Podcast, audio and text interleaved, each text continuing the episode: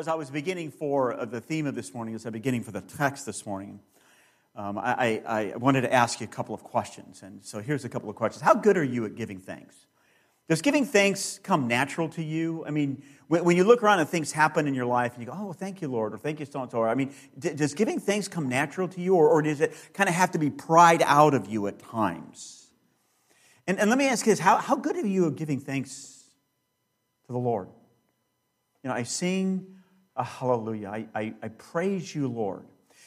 See, I think sometimes we get so consumed with our lives, we get so, so consumed with, with the things in our life and, and maybe the things that are not going well that we begin to focus on those things. And we forget to look around and see what God has actually done for us and how He's blessed us in so many incredible ways. The fact that I, I'm going to go to heaven, I'm going to spend eternity with Him.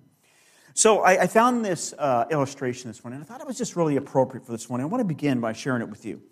Um, there's a man by the name of Mr. Otha Anders, and he lives in Ruston, Louisiana, and he spent 45 years bending down and collecting something that most of us ignore pennies. In October of 2015, the 73 year old Anders, a supervisor for an in school suspended children program, he took all these pennies to his local bank. In 15 five gallon jugs and deposited a total of $5,136.14. The bank's coin machines took five hours to count all of the pennies. But what's truly moving and amazing about what he did is this. It, it, apart from the thriftiness of reaching down and picking up pennies, it's the idea that the reason he did it, because every time he did it, it reminded him to be, reminded him to be thankful. Each new penny on the ground served as a reminder, as a prompt for him to give thanks. And this is what he told CNN. This is what he told a reporter about what he had done. He said this I became convinced that giving, uh, that spotting a lost or dropped penny was an additional God given incentive, reminding me to always be thankful. There have been days where I failed to pray, and more often than not, a lost or dropped penny would remind me to pray. Right, did, did you get the correlation there? It, it's not just the idea that he prayed, it's the idea that when he saw and identified a, a penny on the ground, it reminded him to pray with thanksgiving.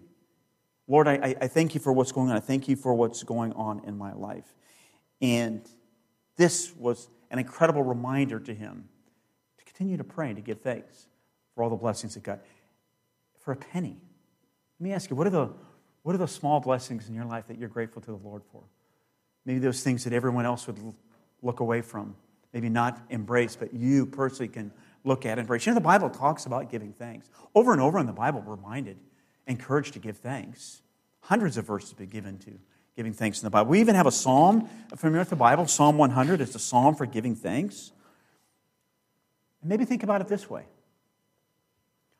if your life has radically been transformed by the gospel of God's grace, if He's brought you out of darkness into His light, if He has radically changed you on the inside of all people in the universe, shouldn't we be people who are thankful and graceful for all that God has done for us, for radically changing us on the inside, forgiving us our sin and allowing us to enter into eternity with Him forever and ever and ever and ever?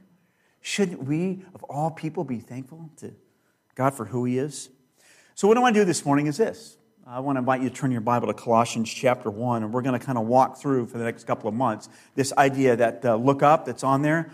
Um, look up. We're looking at Colossians, and we're, looking at specifically the, the theme of Colossians chapter uh, 3 to, to look up, to, to look up to the supremacy of who Jesus is and what he's done, and, and to remind ourselves that who Jesus is, what he wants, is so important to our lives. It doesn't matter what we're going through, in the sense that we can always look to Jesus for who he is and what he's done for us. I may be a family member. I may be a single person. I may be over here. I may be whatever the situation is. I can still look to Jesus and what he wants to do is he wants to be the absolute supreme person in my life.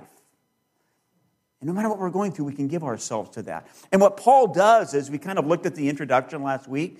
Um, Paul immediately begins to launch into this idea of being thankful or being grateful in the, in the context of prayer. And what we're going to see as we study this book for the next couple of months is this that, that there's three specific prayers in the book of Colossians that we're going to deal with. One is this morning, this idea of a, a prayer for thanks. next week we're going to come back and, and Paul has a, a, a prayer for spiritual growth. I mean, you, you want to impact somebody's life, come back next week. And let's look at this idea of, that we can pray for spiritual growth in the lives of other people. And the last prayer we'll look at down the line is in chapter 4, where, where Paul says, Listen, I want you to pray that God would open a door for me to speak the mystery of Jesus. Wow, what a, what a great prayer. That as we leave here, God would open doors for us to talk about Jesus to non Christian people. What a, what a beautiful powerful prayer. And, and that's what we're going to look at as we kind of walk through this. Three opportunities over the next couple months to be reminded of the nature and the character of prayer and what looking to Jesus offers to us. Listen, looking to Jesus, He is the ultimate in our lives, particularly now in the difficulties and challenges. And we can look to Him and we pray with Him and we pray to Him and we pray to our Heavenly Father. You can have absolute, absolute confidence He's going to hear you and he's going to respond. Colossians chapter 1 verse 18. Notice what he says. Speaking of Jesus, and he, Jesus, is the head of the body, the church. He's the beginning and the firstborn from among the dead, so that in what? In everything, he might have the supremacy. That's what we're looking at. Lord, in my life, I want you to have the supremacy in every aspect of my life. My personal life, my thought life, my relationship with my wife, my relationship with my kid, my, my relationship with everyone. I want you to have the supremacy. And what I can do based upon this verse and, and the way that we pray, I can look to him in confidence, knowing that he will respond because of who he is and what he's done. And that's what we're going to look at today this wonderful prayer of thanks and what it looks like and what it means in our lives this morning. So, Colossians chapter 1. Let me read the text. And by the way, when we read the text, I always like to say this is the Word of God. What's interesting, what I can say to you this morning from the book of Colossians, this is what Paul wrote about the Word of God. He said this in, in chapter 1, verse 25. To present to you, Paul said, I have a commission to present to you the Word of God in its fullness. What we have is the fullness of the Word of God from the Apostle Paul, the one who saw the resurrected Jesus, who was commissioned as apostle, and is now writing this letter to the people of Colossae. Man, this is good stuff. God is just saying, This is who I am. We give thanks and we respond this morning? So let me read the text Colossians chapter 1, beginning in verse 3. We always thank God, the Father of our Lord Jesus Christ, when we pray for you, because we have heard of your faith in Christ Jesus and the love you have for all the saints the faith and love that spring from the hope that is stored up for you in heaven that you've already heard about in the word of truth, the gospel. That has come to you. All over the world, this gospel is bearing fruit and it's growing, just as I've been doing so among you since the day you heard it and you understood God's grace and all of its truth. Verse 7. I love this. You learned it from Epaphras, our dear fellow servant who is a faithful minister of Christ Jesus on our behalf, and who also told us of your love in the Spirit. That's just good stuff. Reminds us we have the opportunity to pray and to give thanks, to remind us of a godly man who brought the gospel to him. Father, thank you for your word. God, thank you for the opportunity for us to be here this morning. Father, thank you for the warmth of the building. God, thank you that we can sing our praises to you and, and be reminded that, that death has been conquered and that King Jesus is alive. And not only is King Jesus alive, but he, he lives inside of us. And Father, your word simply says that we're two or three are gathered together in your name, you are right here with us, and we, and we thank you for that. Father, thank you for your word. I ask that you guide and direct me, open our eyes that we would see wonderful things from your word. And it's in Jesus' name that I pray. Amen. Okay, so this is where we're going to go this morning. We're going to look at prayer as, as an opportunity to give thanks. And what, what is going to give thanks for to the people at Colossae, remember, they're 1,300 miles away, for this church in Colossae, Hierapolis, and Laodicea, what he's going to thank them for is number one, faith, number two, love, number three, hope, and number four, this idea of, of people, godly people. So that's the outline. Of where we're going this morning. So let's begin. Prayer is, is an opportunity for us to give thanks. Look at verse 3 again. Notice what Paul writes. And he just goes right into it. He's given the introductory, hello, how are you? And he's saying, Paul and Timothy are writing this letter to you. And in verse 3 says this, we always thank God, the Father of our Lord Jesus Christ, when we pray for you. Listen, this is a great remember, reminder for us that when you pray, when you sit down, when you open your Bible, when you open it in front of you, and you pray, it's, it's, it's okay to give thanks. You don't have to just blast out a laundry list of things that you want from the Lord, but, but what you have the opportunity is, is to just simply say, Lord, thank you. Thank you for what you've done in my life. Thank you for all the blessings. See, when, when you have this mindset of wanting to give thanks, you have to go back and evaluate your life and see, okay, what am I actually thankful for? And, and when we look at the life of Jesus and what he prayed for, Jesus always gave thanks. Jesus prayed. He prayed for guidance.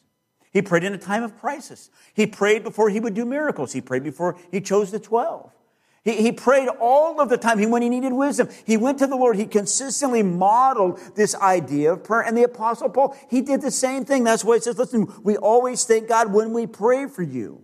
As a Jewish man, he had at least two, probably three opportunities, times during the day when he would walk off, go aside, and what he would do is he would pray to the Lord. Deuteronomy chapter 6, the Shema, they would pray this daily, is what they would do. Deuteronomy 6 says this, and this is what guided a, a Jewish man's prayer. It says this Hear, O Israel, the Lord our God, the Lord is one. Love the Lord your God with all your heart with all your soul and with all your strength. And they would pray this because they knew that God was the great benefactor, that God wanted to bless them, that God wanted to reach down and touch their lives. So this was an important part of the way that they would pray. So they would begin each day saying, Lord, thank you for who you are. And may I love you with all of my heart, mind, soul, and strength. The Shema. So they would pray that. But another form of prayer was just, they, they called it the 18 benedictions. And in Hebrew, a, benediction was any kind of prayer that began with the word bless. So the idea of, of, to bless or to speak well or to speak well of God, to be blessed, is, was an important part of, of who they were as people. Understanding of who God is, what He had done for them, and what He wants to do in their life, they would always speak this idea of blessing God or blessing other people. So in the morning, they woke up before the feet hit the ground. Blessed are you, God. Noontime, stop. Wherever I'm at, blessed are you, God. Later in the day, blessed are you, God. Thank you for who you are and what you have done for me. Why do you think they did that? Maybe what they were doing was reminding their hearts and their minds about the nature and the character of who God is and what he's done for us. And then we can look around and see all of these incredible blessings that he's given to us and that we can actually respond to him. When you love God and you understand what he has done for you, you will live a life of gratitude. And your gratitude won't be wrapped up into all the stuff that you want. It's not about Gratitude's not about getting all of the stuff on my list.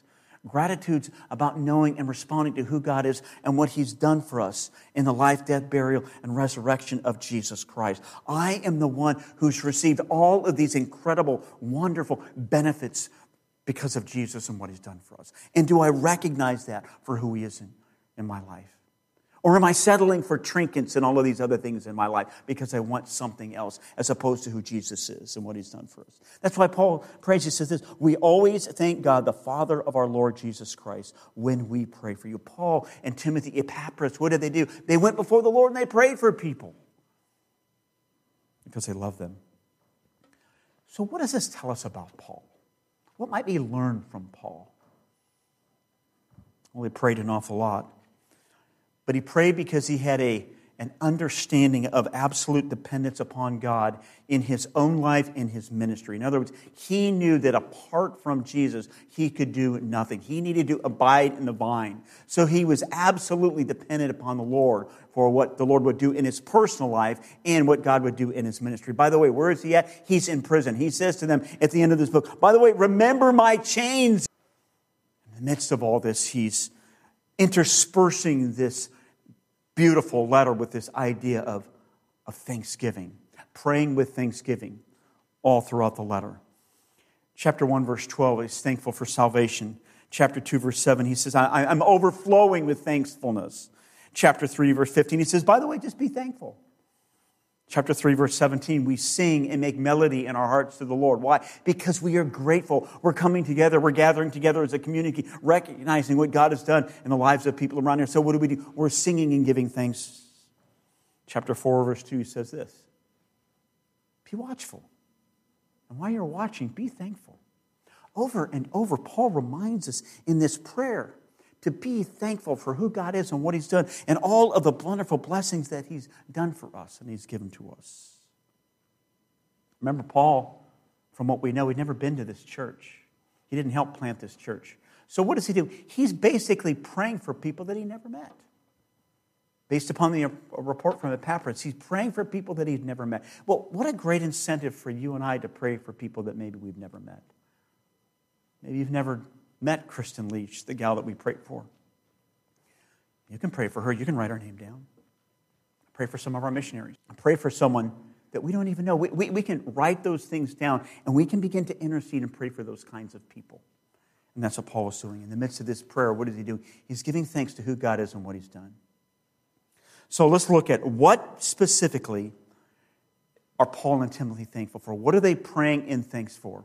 Let me walk through these. Number one, they're thanking the Lord, they're thanking Him for this presence of faith. Look at verse 4. He says this, because we heard of your faith in Christ Jesus. Now listen, there's no doubt what Paul is doing here. He is grateful and he's thankful for the fact that God had radically changed their life. If you go back and look at this, you can see how Paul describes their former way of life. He says, listen, you were alienated from God. You were hostile to God. You were an enemy of God. You didn't want any, anything to do with God. That's the condition that you were in. And you needed to be rescued.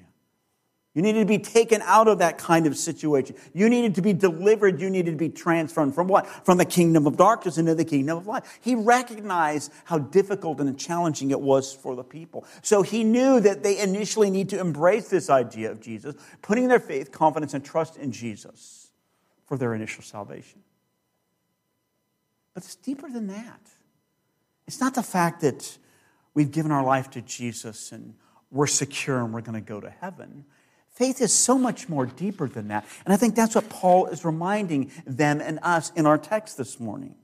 There was a mystery that was being revolved not just to the Jewish people, but to the Gentiles. God was, was breaking into human history an incredibly powerful way that the Messiah would come. Jesus would come. But Jesus, as the Messiah, would come and he would do what? He would offer himself as a sacrifice for sin on the cross for my sin and your sin. And it was opening up an entirely different relationship for people outside of Judaism. Look at chapter 1, verse 27, and, and notice how Paul describes this mystery, this, this unveiling of what God was doing in the unique person of Jesus. He says this To them, pagans, Gentiles like me, to them, God has chosen to make known among the Gentiles what? The glorious riches of this mystery. What is it? Christ in you, the hope of glory. Jewish people knew that they were chosen by God. They knew that they had this relationship with God. They knew that they could follow the law. They knew they had the sacrifices. They had the, the, the, the temple. They, they knew they had all of these incredibly wonderful things. And now, in the mystery of Jesus, he comes and says, Listen, by the way, Christ is going to be inside of you through the Spirit of God. Christ is going to be living inside of you. Do you believe that? Do you believe that Christ is living in you today? He resides inside of you. Christ, what? The hope of glory. How powerful that is? Incredibly freeing that is? In the world that we live in? Christ in you, the hope of glory. Radical, radical kind of thinking this mystery is being revealed to these Gentiles, to these pagan people. Do they embrace it? Would they embrace it? Do you embrace it? Do you believe it? A man by the name of Mark Twain once said this. We know who that is. Faith is believing what you know ain't so. Faith is believing what you know ain't so. In other words, you just kind of fake it. You know, you want to believe it, you, you want to believe that it's going to be true, so you just kind of you kind of wishful believe it, knowing that it's not really going to come true. That's not true of our faith, and it's not true of the people at Colossae. Did you hear how, how, how Paul described this? It says this We have we've heard about your faith. In other words, their, their, their faith wasn't something private. Their, their faith was going out. Colossae, Hierapolis, Laodicea, these, these three cities were somehow connected within 10, 15 miles of each other. Epaphras brought the message of the gospel to the people at Colossae. And now, as they've embraced faith, embraced faith, what is happening? The message of Christ and the gospel is going out from here, and it's going out to other people. Notice what it says in verse 6. It says this it was bearing fruit and growing. What does the gospel do? It radically transforms a person's life and then it grows and it bears fruit as people embrace Jesus and the Messiah and who he is and what he's done for us. And by the way, that should remind us that God wants us to be an active part of taking the message of Jesus out. That's why in Colossians chapter 4, verse 2, he's praying that this would happen. I want us to do that pray that God, wherever you would be, that God would allow you and I the opportunity to take the message of Jesus Christ out to those around us. Notice how Paul describes, notice this is your faith. Notice how Paul describes the sphere or the scope of that faith. In chapter 1, verse 23, Paul says this I, want you to, you need to continue in your faith. Don't give it up. Chapter 2, verse 5, he describes it this way I, I want you to be strengthened in faith. Strengthened in faith. In, in other words, the more that you go out and trust the Lord for what He's going to do in your life, you're going to be strengthened. The, the more that I respond to the difficulties and challenges in my life, I'm going to be strengthened to continue to move on. I'm going to grow stronger. My muscles are going to come, become stronger. I'm going to be strengthened in faith. In chapter 2, verse 7, he says this I, I, I want you to be strengthened, and I also want your faith to be firm. Want people to see the firmness of your faith. Chapter 2, verse 12, he says this I want you to have faith in the power of God. Do you believe who God is and what he can do in your life? Do you believe that God can work in ways that we cannot think or imagine the difficulties and challenges of our life? That God still has the, the capabilities to heal, to transform lives, to change circumstances? Do you believe in that kind of power from the Lord? Or are we just kind of complacently going along thinking, well, you know what? I'm trusting Jesus. Yay. But the circumstances of my life are not going to change very much. And what, what Paul is writing, and he's thanking the Lord for, listen, I, I thank you for your faith. I thank you for the way that your faith goes up. I thank you for the way that you're trusting in the Lord. That's why he says, thank you for your faith. Your faith is bearing fruit and growing. In other words, they're looking at the lives of individuals and they're seeing how their faith is being strengthened in individual people. And by the way, this is, this is an incredibly diverse church we're going to see. This, this is a mixed mash of people. And you kind of look around going, well, how did he get in here? How did that guy get in there? How did he get in here?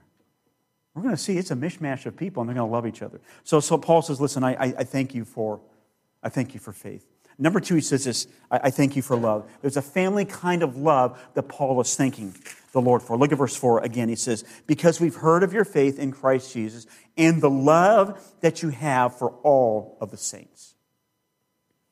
So I, I put together my, my sermon here and I write out my notes and then I, I kind of dictate the, the scriptures that I want to use. And then and then Gary comes up, and he comes up to pray. You know, Gary's praying in the midst of a, a, really bad place. If you don't know, he is. That's the power of God. That's faith right there. And he comes up and he quotes John chapter 13. Well, that's the text that I have. I want to put on the screen right here. We learn from Jesus. We learn from the life of Jesus what love really looks like. And notice what Jesus said, and notice what Gary wrote. A new command that I give you love one another. As I have loved you, so you must also love one another. By this, all people will know that you are my disciples if you have love for one another. You got to love me like Jesus loved you. That might be pretty difficult at times because sometimes I can be a little difficult to love and you can be a little difficult to love. What's interesting is if you know anything about John chapter 13, you know what, remember how it begins? John chapter 13, verse 1. Jesus is going to show them the full extent of his love. He's going to give them a demonstration example of the fullest extent of his love. So as they gather into the room, they all walk in, they lay down, and what does Jesus do? He puts a, a, a, row, a, a towel around him, and then he goes, and what he does, he washes everybody's feet in John chapter 13 because he wants to show them, he wants to demonstrate to them the full extent of his love. Knowing full well that in a matter of, of just a short amount of time, these people that who have professed their love for him, he's just washed their, washed their feet, what are they going to do? They're going to run. They're going to run. They're going to scatter and they're going to leave him by himself. Knowing that Jesus still demonstrated to them the full extent of his love. That's a pretty incredible demonstration of love, don't you think? It's interesting how Paul refers to people in Colossians as saints. Three times. Uh, verse 2, verse 4, and verse 26 of chapter 1. He calls them saints. When you look around at the church, do you see saints? You see saints or ain'ts? I'm, I'm a saint. Not because of what I've done, but because of what Jesus has done for me. And you're a saint. You, you are a holy one. You've been separated from the world. You've been separated and placed in the body of Christ, the family of God, because of the life, death, burial, and resurrection of Jesus Christ. You are now a saint. Do you look at people that way and see that? Or do we have a tendency to divide up the way that we look at people? I told you I wanted to show you what the church looked at. Look at chapter 3, verse 9. Notice how Paul describes these people. He says this Do not lie to each other, since you have taken off your old self with its practices and have put on the new self, which is being renewed. The new self is, I am now in Jesus. Because of my faith and my trust in Jesus, the life, death, burial, and resurrection for who he is and what he's done in my life, I, am a new creation. I'm not that old, that old man, if you will. It says, I put on the new self, which is being renewed in what? In the knowledge and the image of its creator. I'm being made like Jesus. I'm being renewed on the inside to be like Jesus. And so are you. Jesus, the one who went to the cross and offered himself as a sacrifice for sin for us who did all these wonderful, powerful miracles. I'm going to be like Jesus one day. And he goes on to say, Here there is no Gentile or Jew, circumcised or uncircumcised, barbarian, Scythian, slave or free, but Christ is all in, in all. If you go back and look at this list, it is an incredibly wide range of people sitting there in the church. A Scythian's a barbarian. He's a wild person. You have slaves, you have freemen, you have Jews and Gentiles who many times didn't even like each other. And, now they're sitting in the close proximity of a house church. And Paul says, listen, there's no dividing them. We're all the same.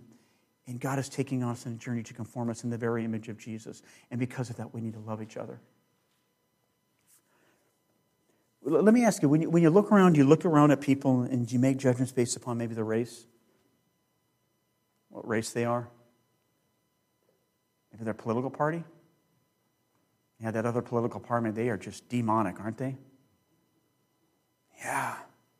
We're living in a mess right now. I, I can't look to Washington to solve the challenges of the world. I, I need to look to Jesus. That's what he's asking me to do. Look to Jesus.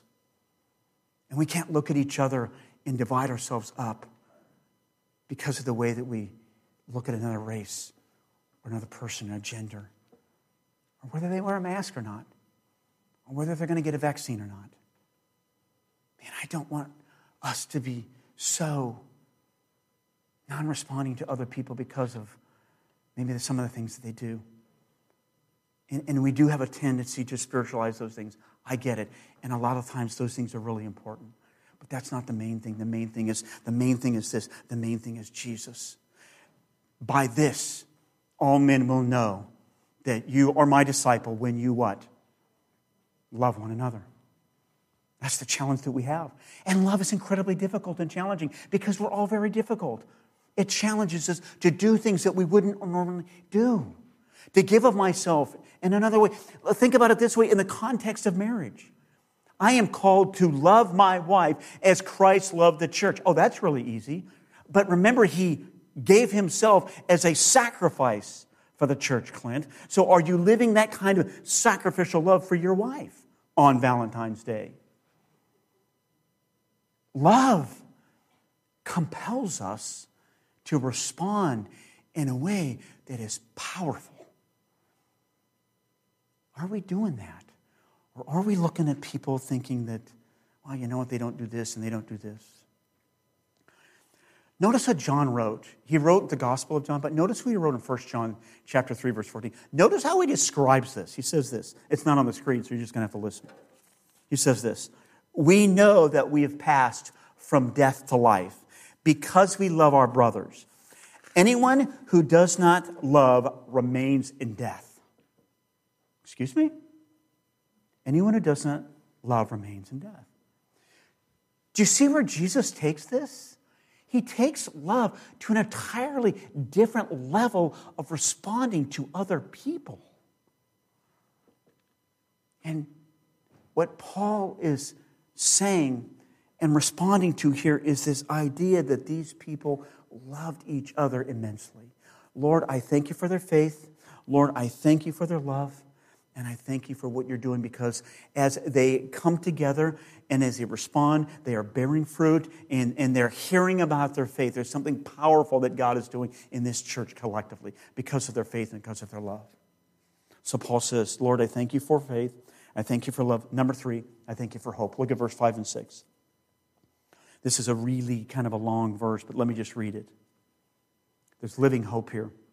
He says, The faith and love that spring from the hope that is stored up in heaven for you and that you've already heard about in the word of truth, the gospel. That has come to you all over this world.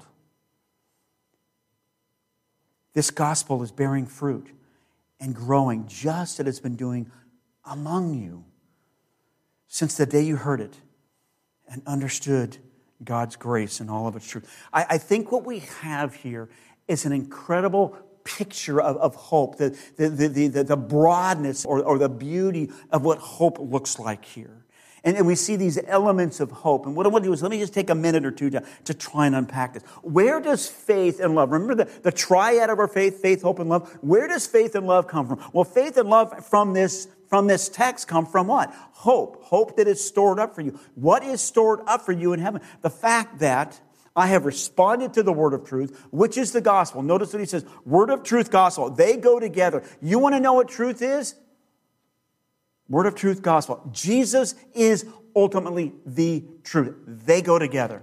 Jesus, life, death, burial, resurrection, all of the miracles, all of who Jesus is comes to us. And as we respond to him, put our faith and our trust in him, it is called the word of truth, and we embrace that. And my hope our hope is not just here, but it's stored up in heaven for you. That's what he's talking about here. What are you hopeful for today? I'm hoping that it's going to get warmer. Hoping it's not going to snow. I can imagine there's a lot of mommies out there going, oh, dear Jesus, please don't let it snow Monday, Tuesday, Wednesday. Maybe there's some other things. Hoping this virus will end. Maybe the relationship that you're in will change. Maybe there's a, a physical thing that you're going through. Maybe you're hoping that that will change. You know, we have a, a lot of things to be hopeful for. And, I think the idea of the word of truth and the gospel reminds us that because of who Jesus is and he conquered death, that we can find our hope in him. That's the song. Death, death is done away with, the king is alive. So, so ultimately, my, my hope is in Jesus no matter where I'm at in life, no matter what I'm experiencing. And God knows, Jesus knows, and I'm going to put my faith and trust in Him. Even in the most difficult of circumstances of life. So I was, I was driving into work, and uh, I was listening to the radio, and radio station 99.1, uh, it came on. And uh, there's a song by TobyMac, and he's been around for a long time.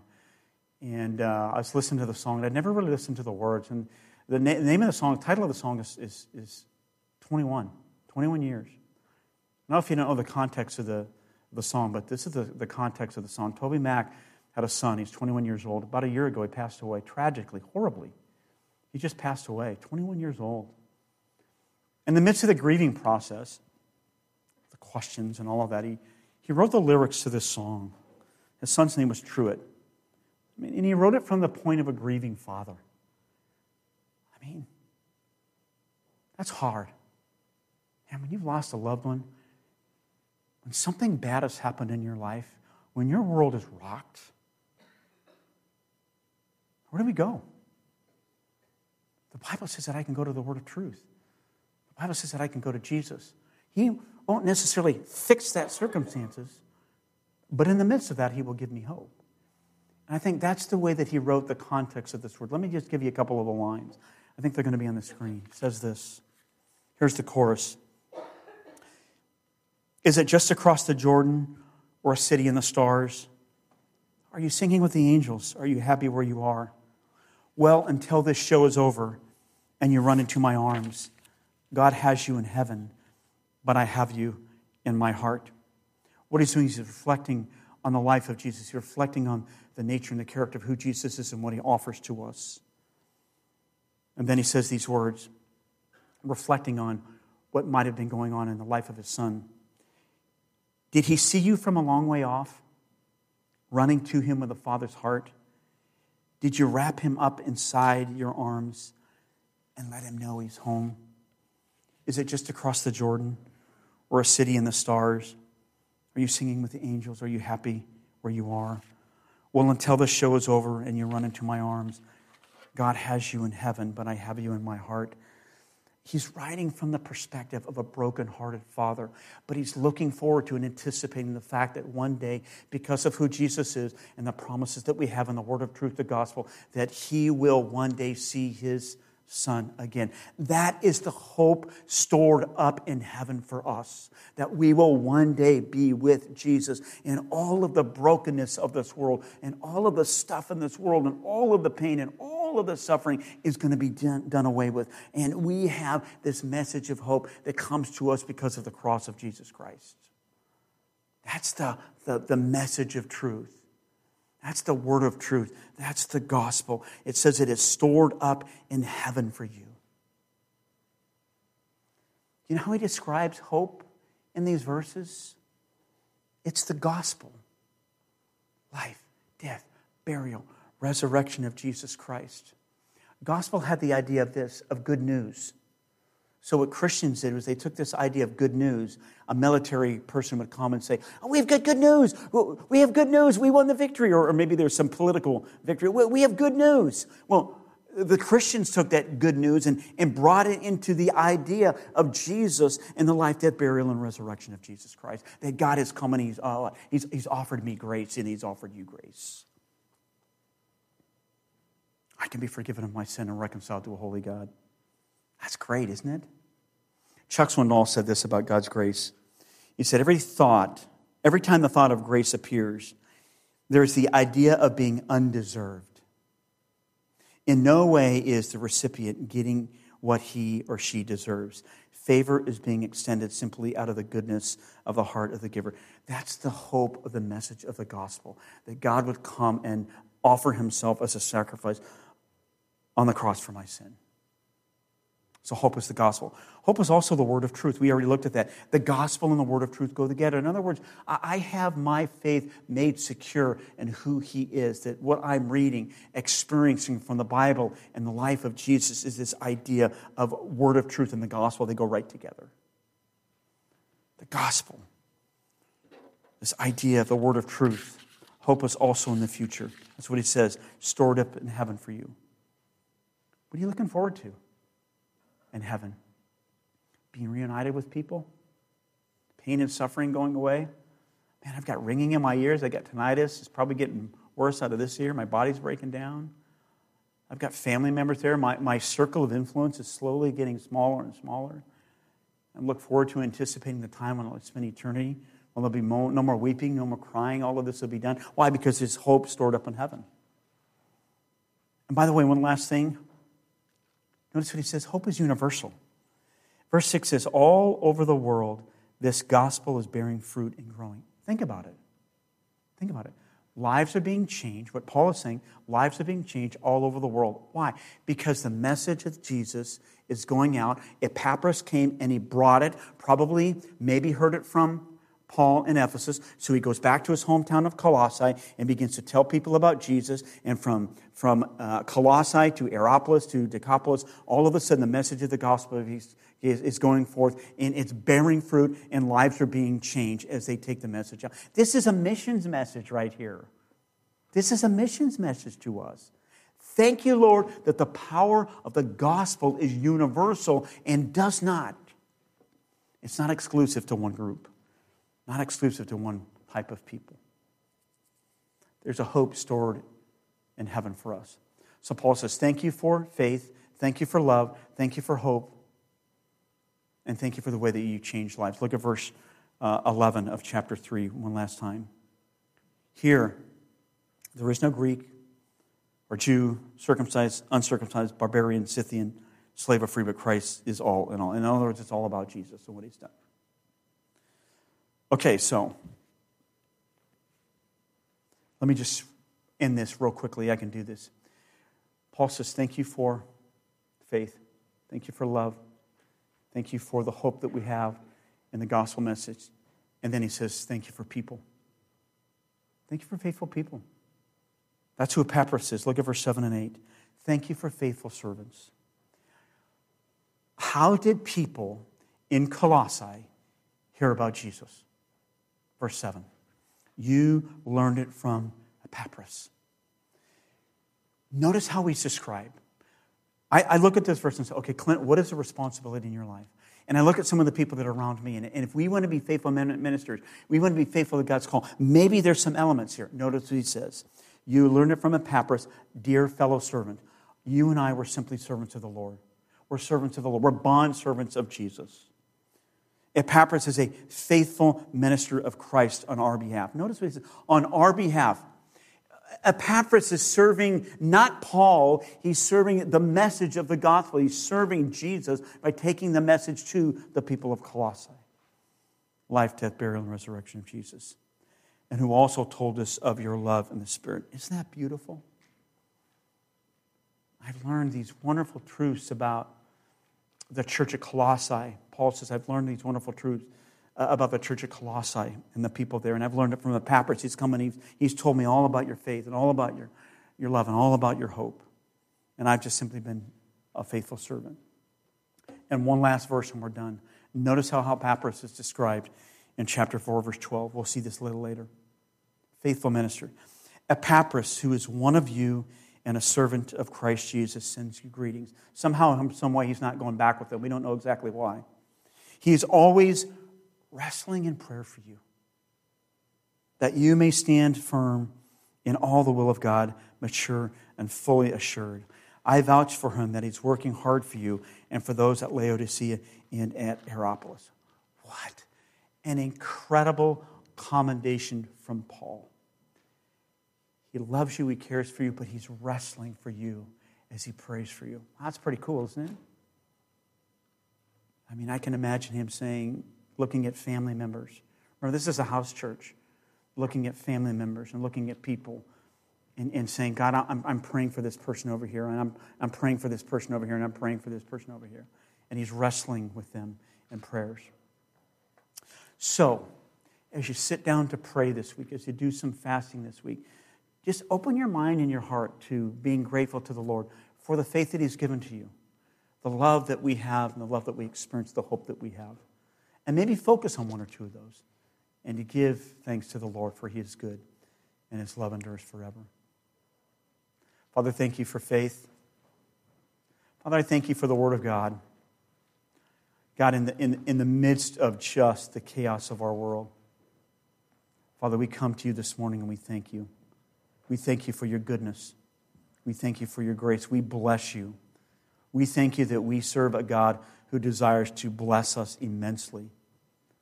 Father, I thank you for the faith of my brothers, my sisters, the people in this room. I thank you for the love that we have. I thank you for the hope that we have. Father, I thank you for the security that we find here this morning. And Father, as we sing this last song together, Lord, I ask that you would unite our hearts in who Jesus is, that He is the, the, the supreme one, Lord, that He would continue to be all in my life, in all of our lives, that we would simply lift our eyes, look up, and see Jesus. And Father, we ask all of these things in His name. Amen.